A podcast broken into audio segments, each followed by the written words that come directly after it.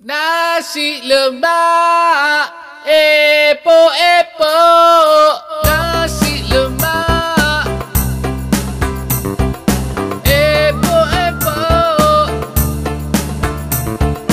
Pisang goreng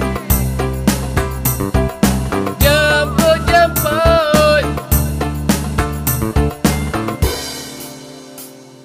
Nasi lemak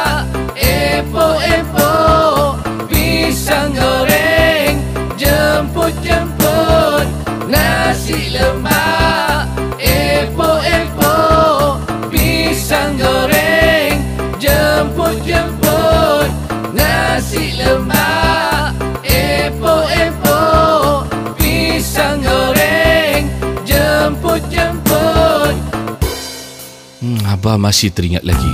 Pada setiap pagi Terdengar lagu dinyanyi. Ada orang lalu di luar rumah Buat jualan rumah ke rumah Membuat orang menjadi lapar. Masih teringat sedapnya nasi lemak Jiran Abah Fairuz punya mak Sambal liadu mak. Masya Allah sedap apanya tidak? Santan tak lokek betul berlemak. Orang berniaga demi anak-anak. Fairuz ada adik-adik dan kakak. Keluarga berniaga anak beranak. Fairuz rajin jual nasi lemak.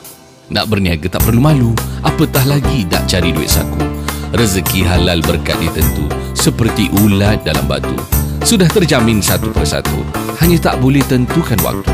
Berniaga bukan minta sedekah Bukan pengemis sekadar menadah Jualan nasi lemak rumah ke rumah. Dah tentu penat, tentunya susah. Siapa kata berniaga itu mudah? Berusahalah kita mencari nafkah. Bekerja itu satu perintah Juga disebut sebagai ibadah. Kita akan dibalas Allah Insya Allah Tugas kita beribadah Yang memberi rezeki hanya Allah.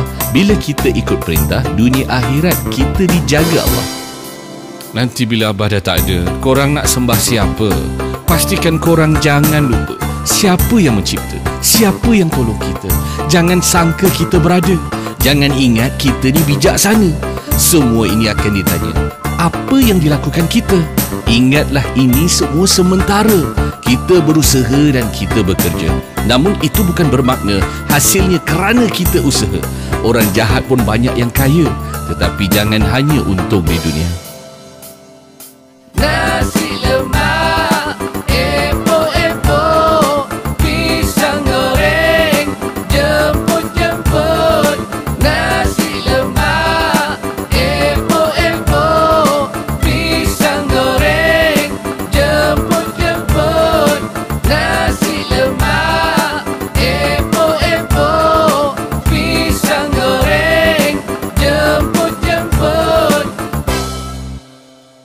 Jemput-jemput Nasi lemak